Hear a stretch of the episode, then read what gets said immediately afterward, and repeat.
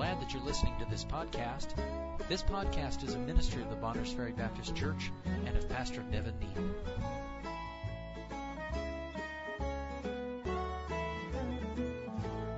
1 John chapter 4, beginning verse 7. Beloved, let us love one another. Let me just pause there real quickly and say this, this command to love one another is found 13 times in 12 verses in our New Testament. 10 of those are written by John, either in the Gospel of John or in 1 John. We said that last time we dealt with charity.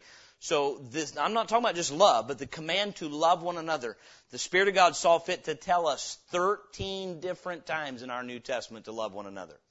Now, let me just, as I said, I want to pause for just a minute. If I was going to leave my home for the day, and I was going to leave uh, my two oldest boys in charge, as we often do, and I said, now look, while we're gone, this is what's going to happen, this is what needs to happen, make sure this gets done. And let's say uh, I told them five different times, don't forget to turn the sprinkler off. Don't, because if you leave the sprinkler on at our house, it makes the well go into default if it runs too long. All, so don't forget to turn the sprinkler off. And I say it once. And then I say, oh, I know I told you once, but I just want to remind you once again. Don't forget to turn the sprinkler off. And let's say in a two hour period, as we prepare to leave our house, my wife and I, I tell my boys five times, don't forget the sprinkler. What would you assume? You should assume a couple things. It's very important, number one, that this gets done. What else might you assume? No offense to the boys, but if I don't say this repeatedly, it's something that's not going to be on your mind. Meaning you need to hear this often, or it won't be paid attention to because it's not going to be what's on your mind. If God told us something 13 times in 27 books, what do you reckon? I'm just guessing, number one, it is very important to Him. Now, it doesn't mention all the other inferences that we're supposed to love one another. I'm talking about by direct commandment, our Lord and Savior said, and I'm telling you this, love one another. Just those words. There are times He says, as I've loved you, that you would love one another, and maybe the exact words aren't used. So I'm just talking about that phrase 13 verse, 13 times in 12 verses, and a lot of those written by John, who referred to himself as the disciple whom Jesus loved, meaning he knew what love looked like because he knew Jesus Christ, and he said, I know what I've received, and therefore I understand what we're supposed to give. And so then the idea of loving one another tonight, number one, it's very important to God. Number two, he has to say it over and over again so that we might not forget it.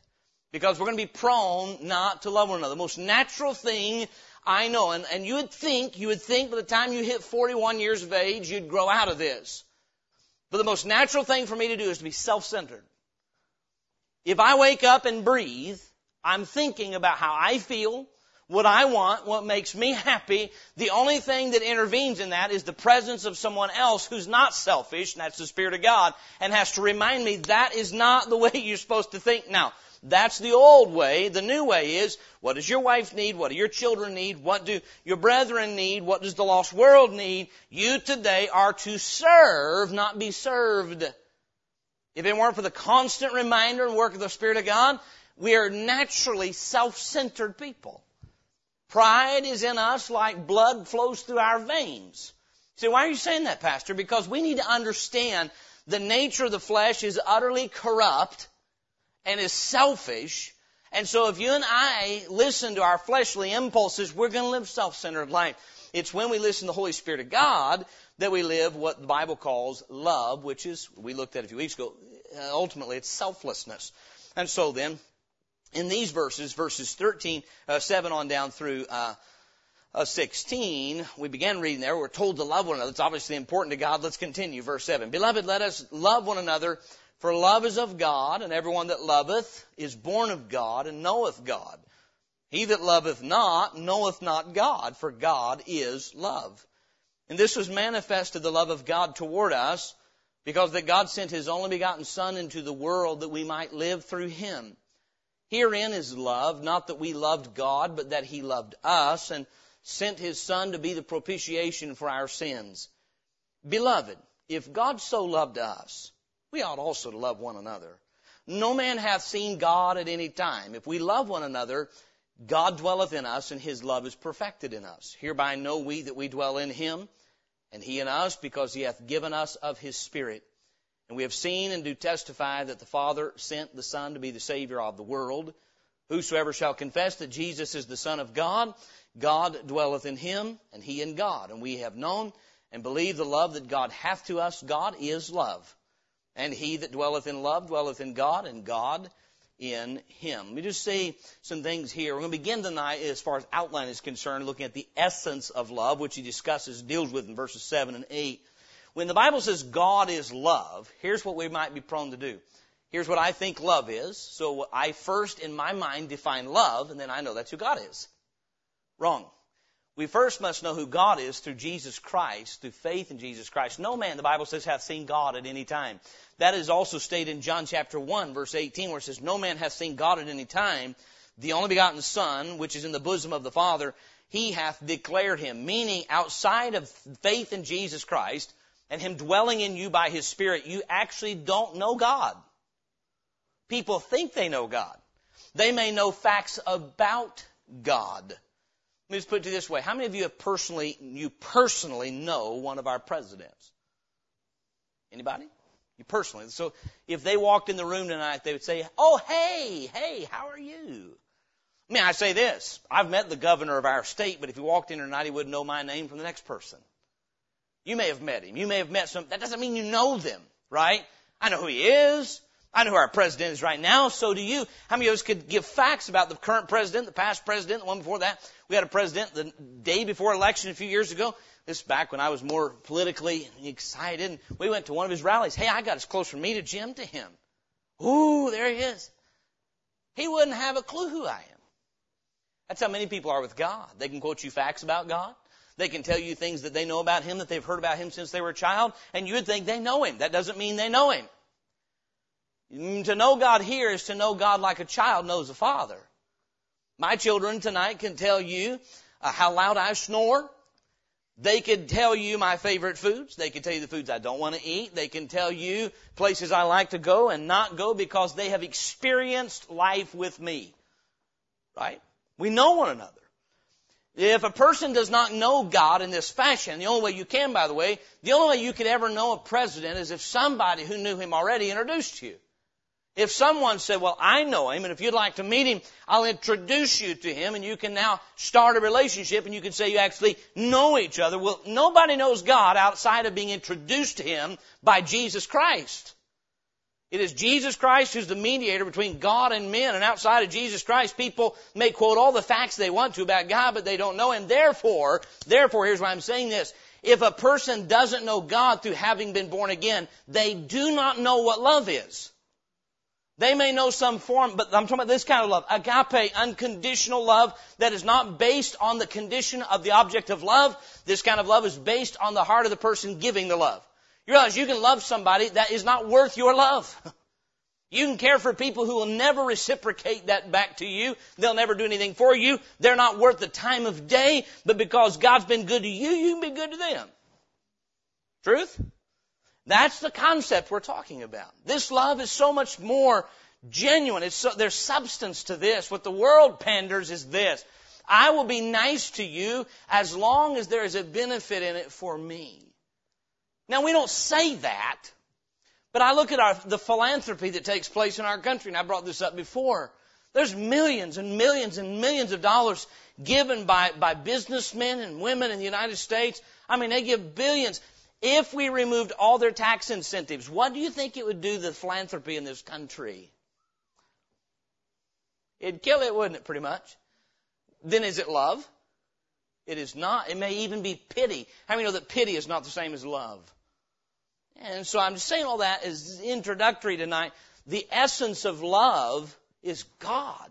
The Bible says it repeatedly here. God is love. So if you want to know what love is, you have to know God. So the lost world out here that's preaching you're supposed to love people, they don't even know what they're talking about. People that have rejected Jesus Christ do not know what love is. How many of you have ever heard of the document called A Common Word Between Us and Them, between Christians and Muslims?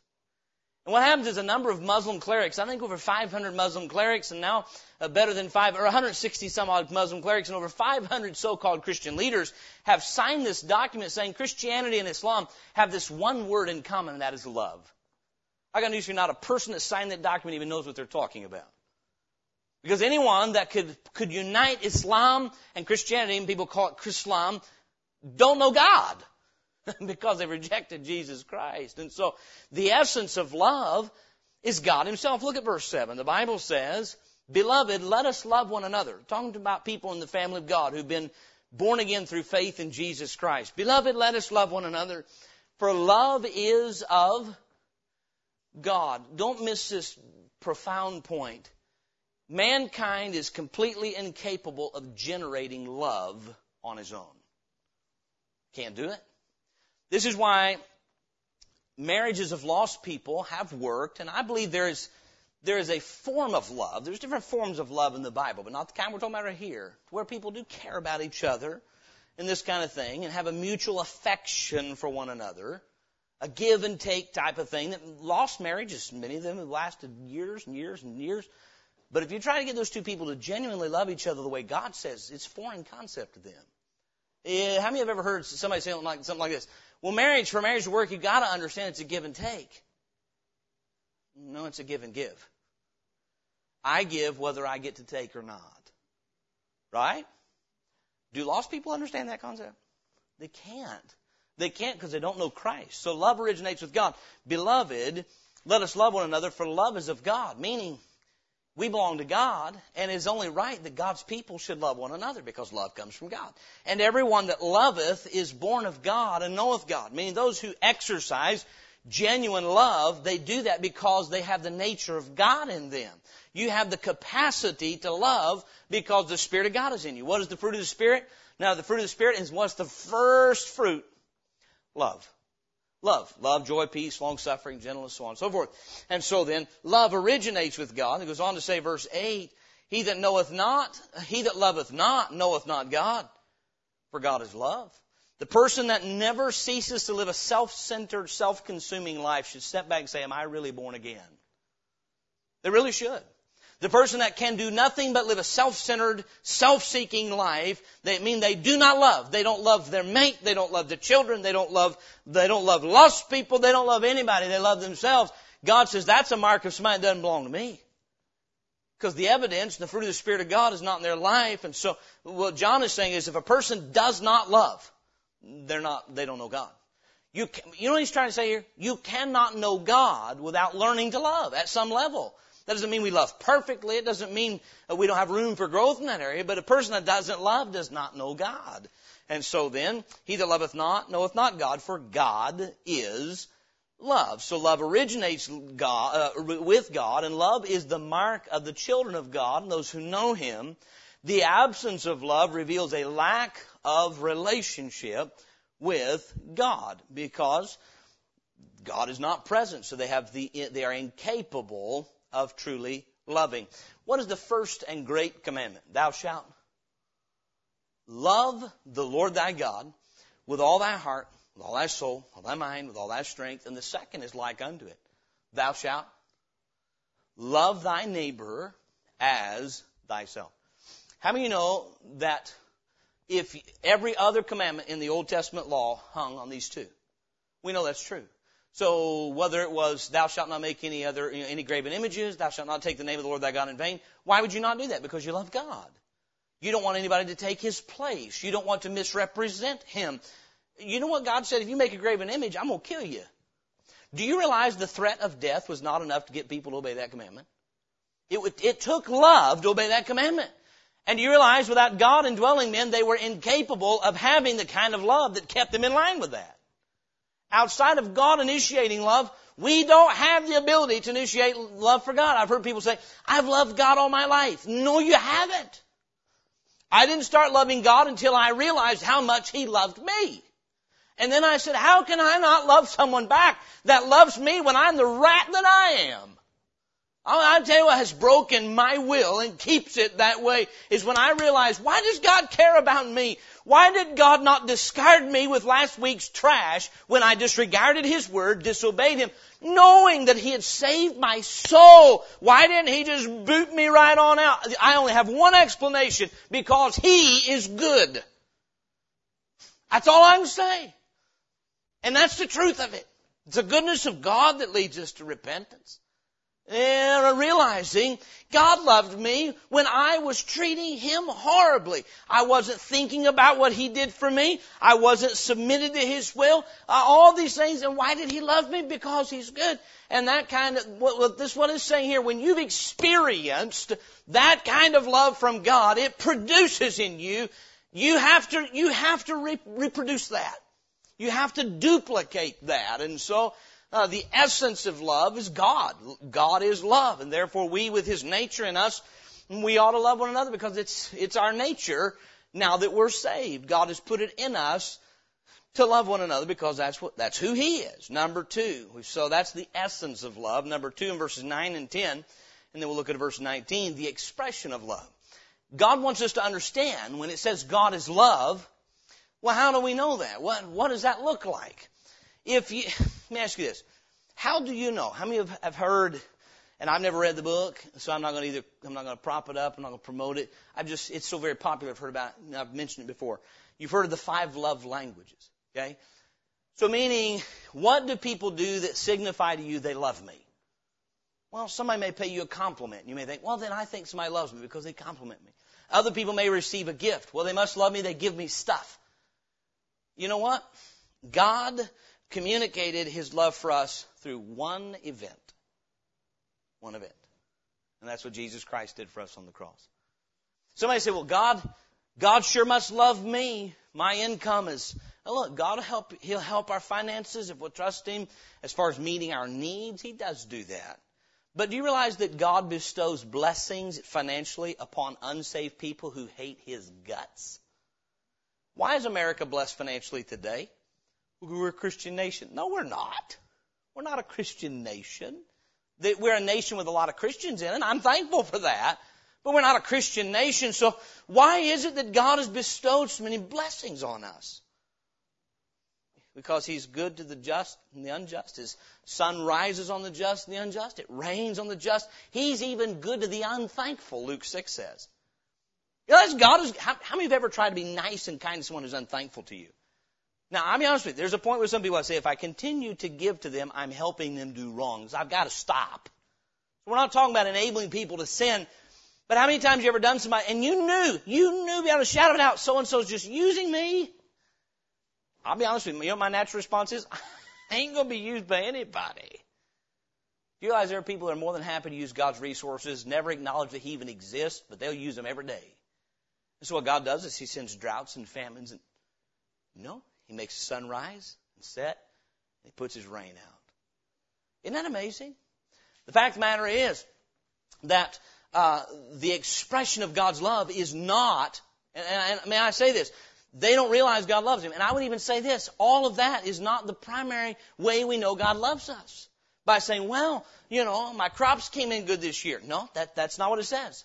It doesn't say that your preserved health forever is how you know God loves you. It doesn't say, in fact, go with me very quickly to Romans 8 while we're looking at what does not communicate the love of God.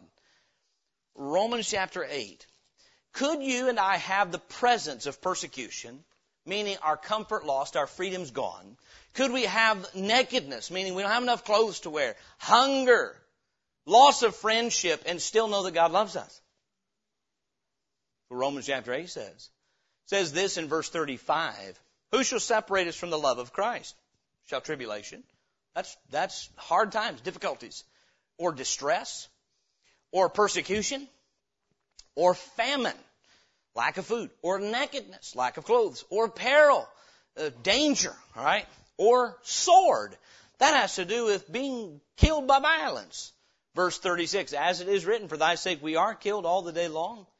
We are accounted as sheep for the slaughter. Nay, in all these things, the things that are just mentioned, we are more than conquerors to him that loved us. For I am persuaded that neither death, nor life, nor angels, nor principalities, nor powers, nor things present, nor things to come, nor height, nor depth, nor any other creature shall be able to separate us from the love of God which is in Christ Jesus our Lord. You know what it's saying? If we have tribulation in our life, we're prone to think God doesn't love me. If we have peril in our life, we think, well, God must not love me. We have distress in our life. We might think, well, God doesn't love me. People say, why would a loving God allow so many bad things? Why would a loving God do something so good as to send His only begotten Son to die for us? Why would He care? And we are think, our, listen, our brains are in backwards until we get saved. We can't understand why the world would not revolve around us and our happiness until we get saved. And then we realize we can't understand why God would let me not go to hell. Why would He have preserved me? Why would He have spared me when I've been so ungrateful, unthankful, unholy, and ungodly? And He was good enough to let me become His child anyway? What God is saying is this. The manifestation of God's love is what Jesus Christ did for us. Meaning, His love has already been manifest, and if everything else goes haywire, we still know God loves us. Because Christ died for us. I believe that's exactly what the Bible's saying, because we know the presence of tribulation, the presence of distress, the presence of persecution, the presence of famine, nakedness, peril, and sword does not mean the absence of God's love. So let's look at 1 John, if you would again, chapter 4. And I'm not going to get all the way through tonight. 1 John chapter 4, talking about the expression of his love, verse 9. In this was manifested. Okay? How many ever seen a manifest off of a, uh, if you're going to drive up into Canada, you're going to need to have a, a, a document that they're going to refer to as a manifest, meaning it's going to reveal what you have as contents in your vehicle or in your truck. Manifest means to make known.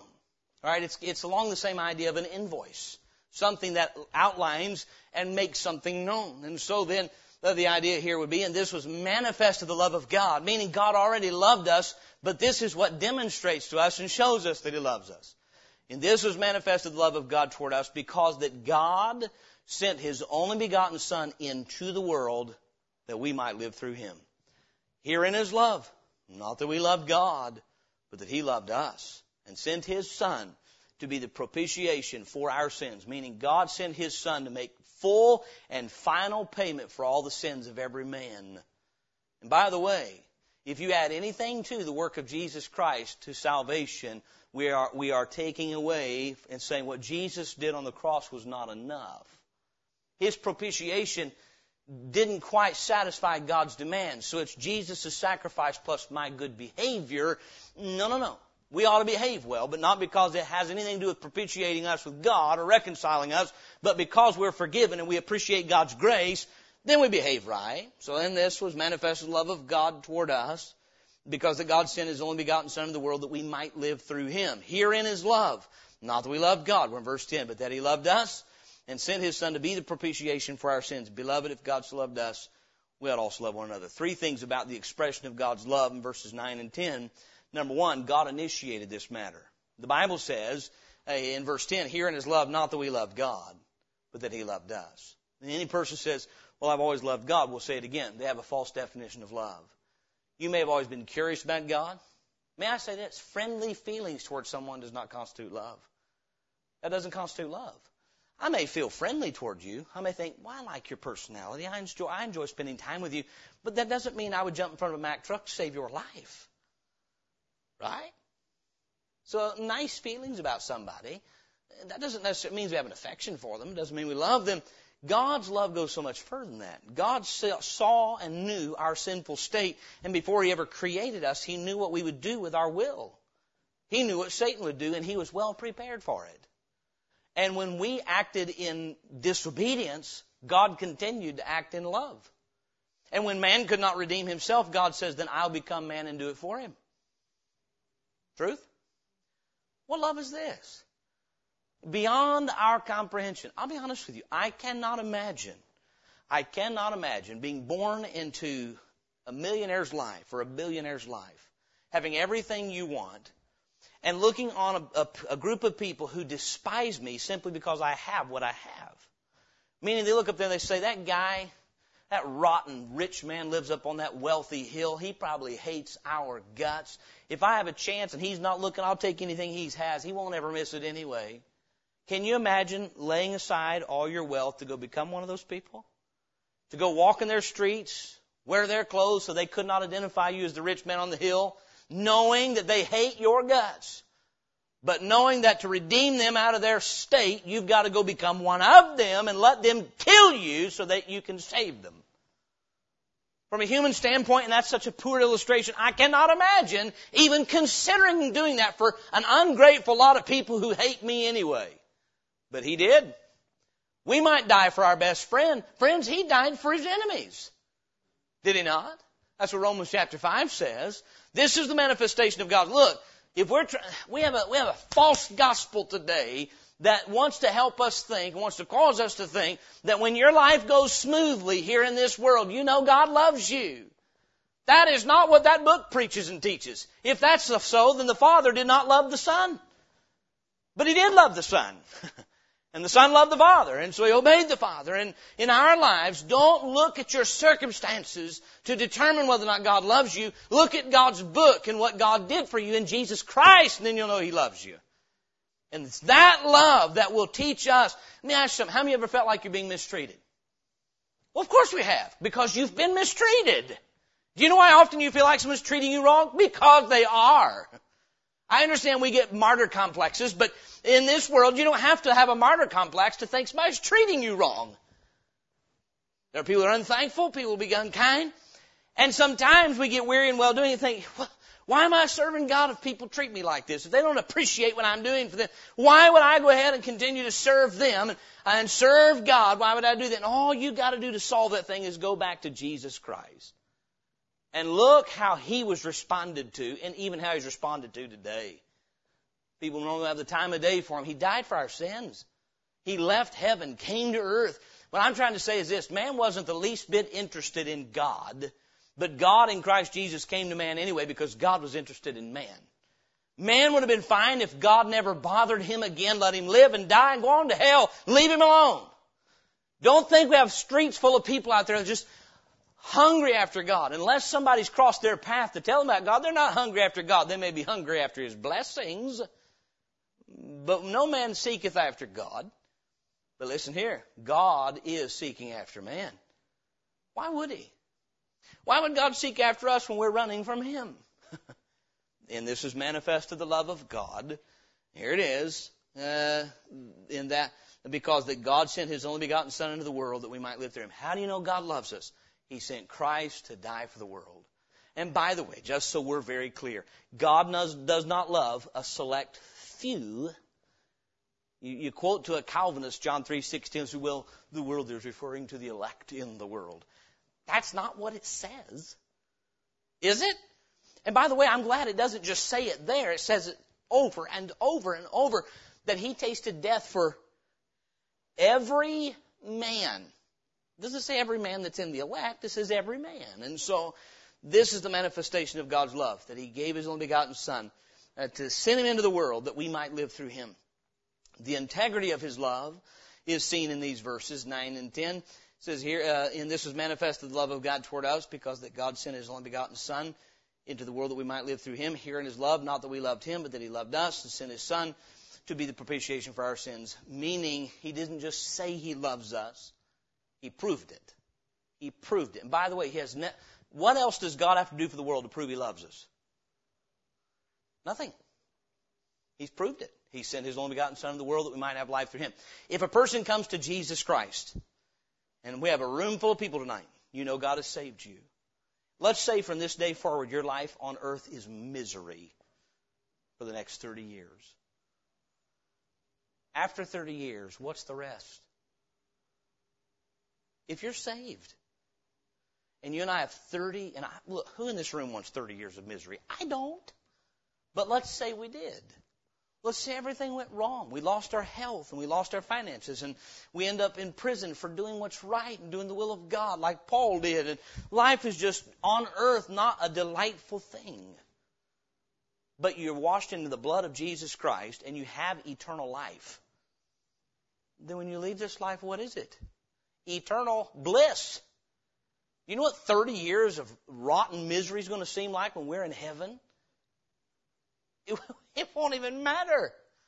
The Bible says that what we suffer here cannot be compared to the glory that's going to be revealed there. Why do we need a message like this?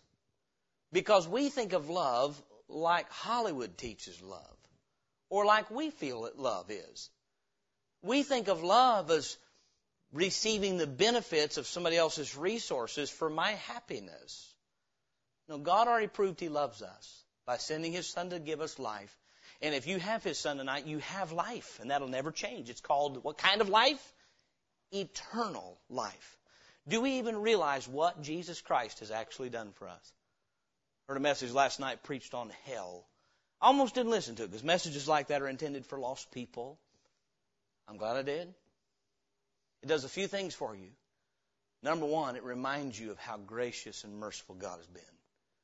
That I don't have to worry about spending eternity in hell because of what Christ is to me. Not what He has only done, but what He is to me now. He stands between me and hell. Amen? And so that makes you appreciate. Number two, it burdens you for those who are headed there. I'm just trying to say tonight, God doesn't ever have to do anything, and He does. His benefits, His blessings are new every day, but if He did nothing else for us, He's already proven He loves us. The manifestation of God's love has integrity. He's already, He didn't just say, I love you, He demonstrated He loves us. But God commendeth His love toward us, and that while we were yet sinners, Christ died for us. And then we see a recognition, or uh, uh, the instigation uh, of His love. The Bible says in verse 19. So it tells us in verse 10, herein is love, not that we loved God, but that he loved us. And look at verse 19, just to attach these two things together. We love him. Why? Because he first loved us. This is why an unsaved person can't really love God. They don't understand. Well, they've heard it, and the story may touch their hearts and warm them.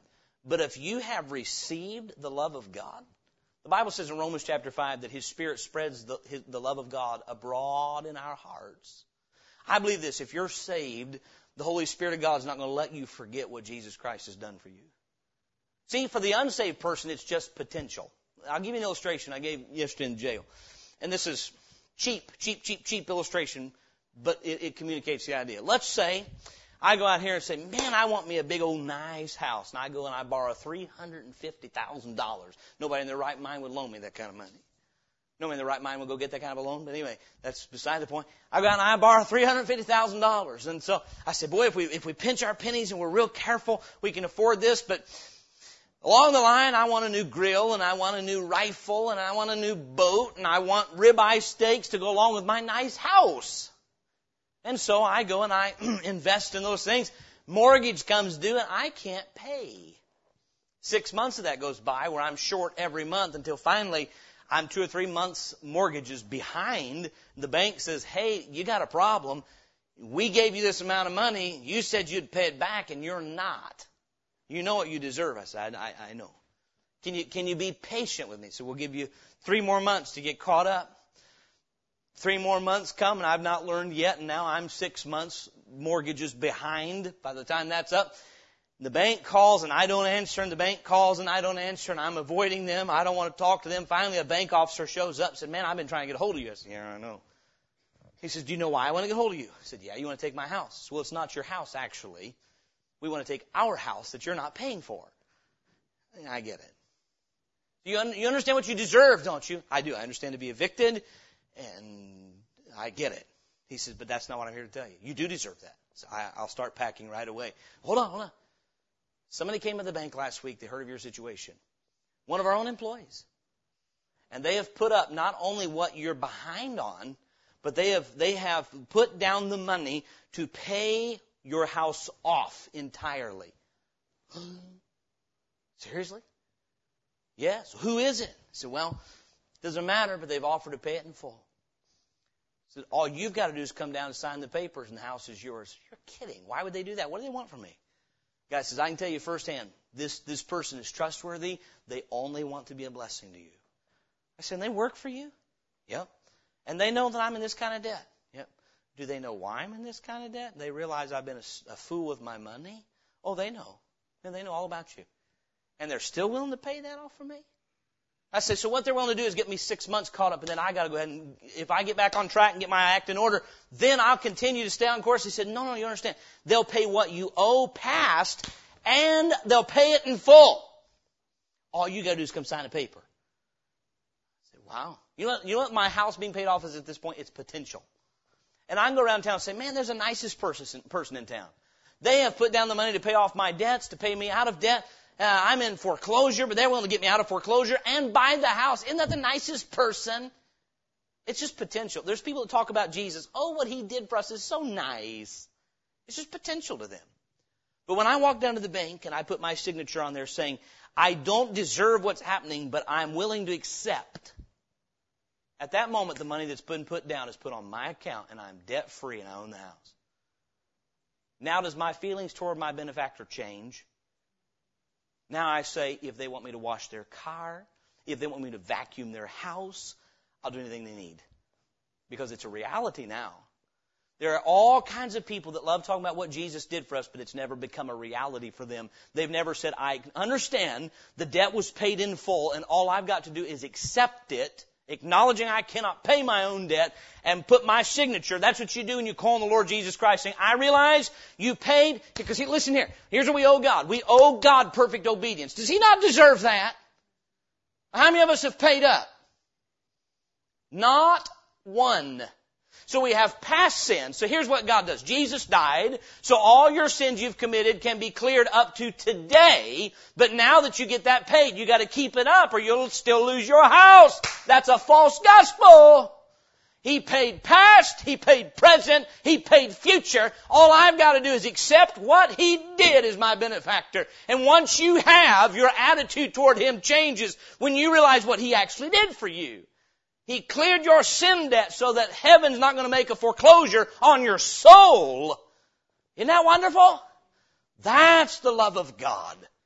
That is nothing like what this world preaches as love. Jesus Christ paid what I owe to God. He offered up a perfectly obedient, sinless life that I could not offer, paid in full. He took for me all my penalties and fees for my sins, which is His death on the cross. And all I have to do is say, I accept. For those who sit here tonight say, boy, I remember when I accepted. Doesn't it make you glad you did? now, if I ask you this, what else does he ever have to do for me to prove he loves me? Not a thing. And by the way, we love him because he first loved us. What did God see in mankind that made him say, you know what? I'm going to become man, and that man, of course, will be the perfect human being, and I'm going to offer him up because hum- humanity is worth saving. Nah. While we were yet sinners, Christ died for us. And so tonight, we love him because he first loved us. You know what the fuel for separated, holy, godly living is? 1 John chapter 4. If he loved me so much, then I don't want to do anything to harm his people. I don't want to do anything to disappoint or displease him because of what he's done for me. Amen. The love of Christ constraineth us. 2 Corinthians chapter 4, 5 verse 14, 15.